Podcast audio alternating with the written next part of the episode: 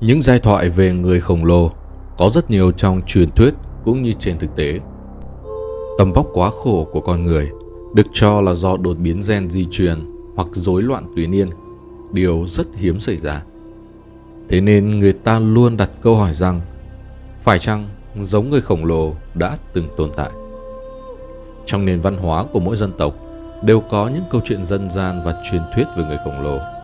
Liệu đây là những câu chuyện có thật được lưu truyền hay chỉ là những câu chuyện từ trí tưởng tượng?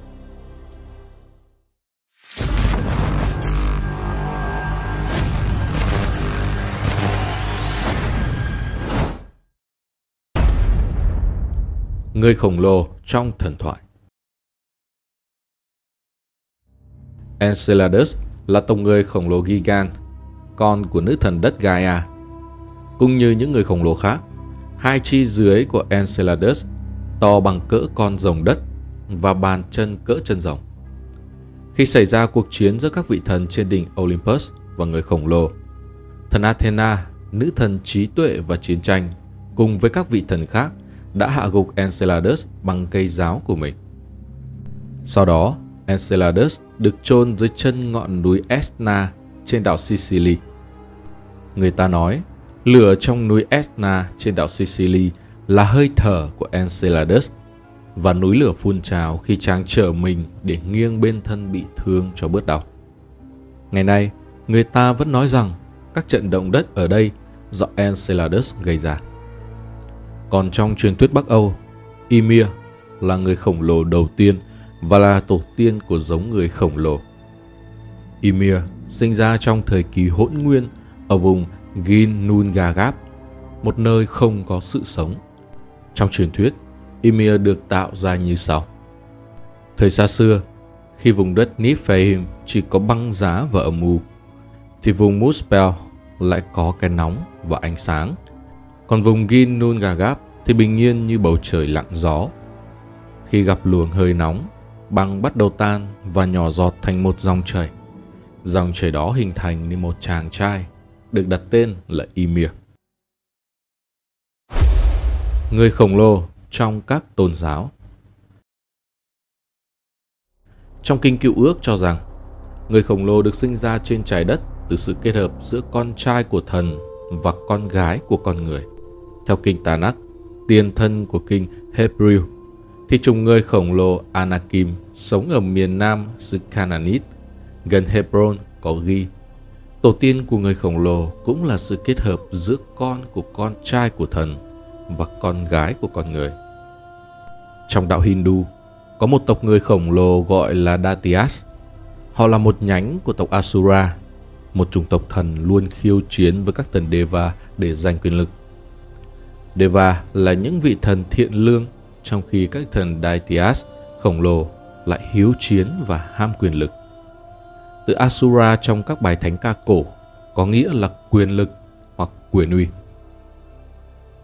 Chuyện về David và Goliath trong Kinh Thánh kể rằng Goliath là người khổng lồ bất bại nhưng lại chết dưới tay chàng David trẻ tuổi. Ngày nay các tình tiết trong câu chuyện này lại trở nên mâu thuẫn. Zophus một học giả và nhà sử học người La Mã gốc Do Thái vào thế kỷ thứ nhất đã ghi trong đoạn về Samuel trong các cuộn sách biển chết là Goliath cao 4 thước 1 gang, tức 2 mét. Kinh Septuagint viết vào thế kỷ thứ tư cũng ghi Goliath có chiều cao tương tự.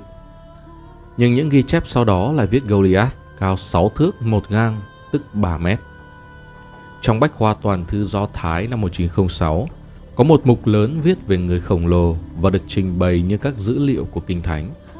Người khổng lồ được đề cập là cư dân của trái đất trước khi diễn ra Đại Hồng Thủy và thuộc các bộ lạc của Palestine. Bằng chứng khảo cổ học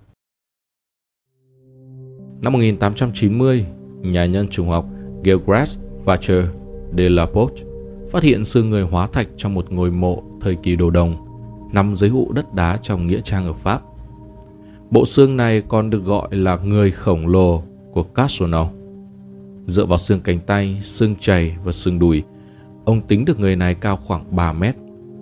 Sau khi đem về nghiên cứu và phân tích, một số giáo sư tại Đại học Montpellier khẳng định rằng đây là xương người. Năm 1894, tại Montpellier, miền Nam nước Pháp, người ta khám phá ra một ngôi mộ tiền sử.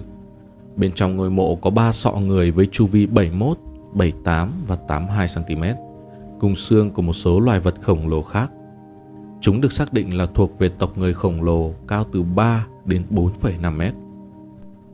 Tại một khu nghĩa địa cổ ở Tây Nam Vương quốc Anh, có ngôi mộ với tấm biển ghi là lăng mộ vua Arthur. Theo nhà sử học Geran ở xứ Wales, Hoàng hậu Guinevere cũng được chôn trong ngôi mộ của vua Arthur. Đến cuối năm 1191, các tu sĩ đào ngôi mộ lên và phát hiện một bộ hài cốt. Ước tính người này lúc còn sống cao 2,1 mét.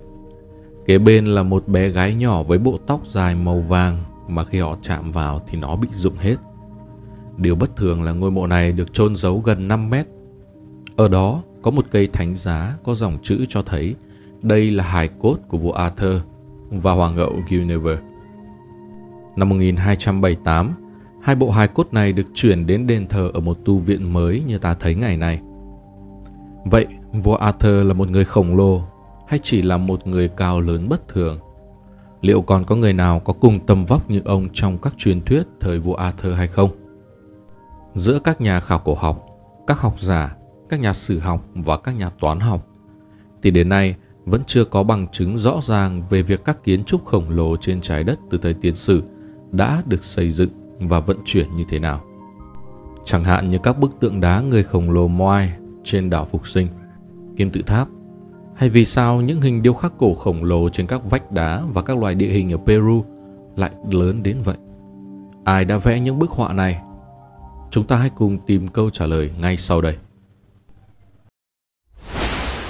Bức tượng khổng lồ người Moai trên đảo Phục Sinh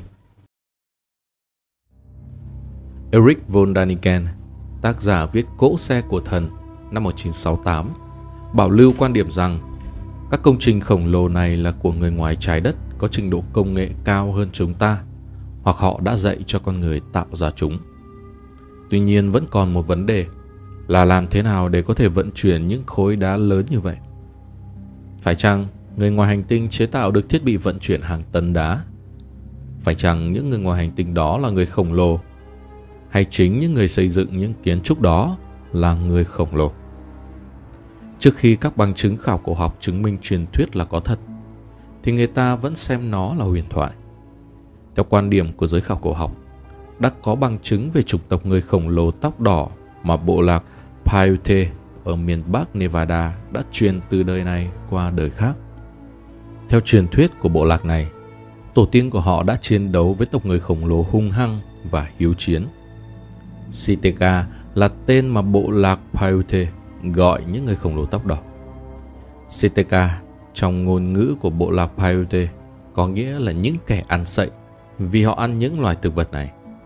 Dù vậy, người ta vẫn cho rằng người khổng lồ cũng ăn thịt. Các bộ lạc khác như người Maya và Aztecs cũng ghi lại những cuộc đụng độ với người khổng lồ trong hành trình đi về phương Bắc. Ở nhiều lục địa đã có các phát hiện nơi chôn cất và hai cốt của người khổng lồ.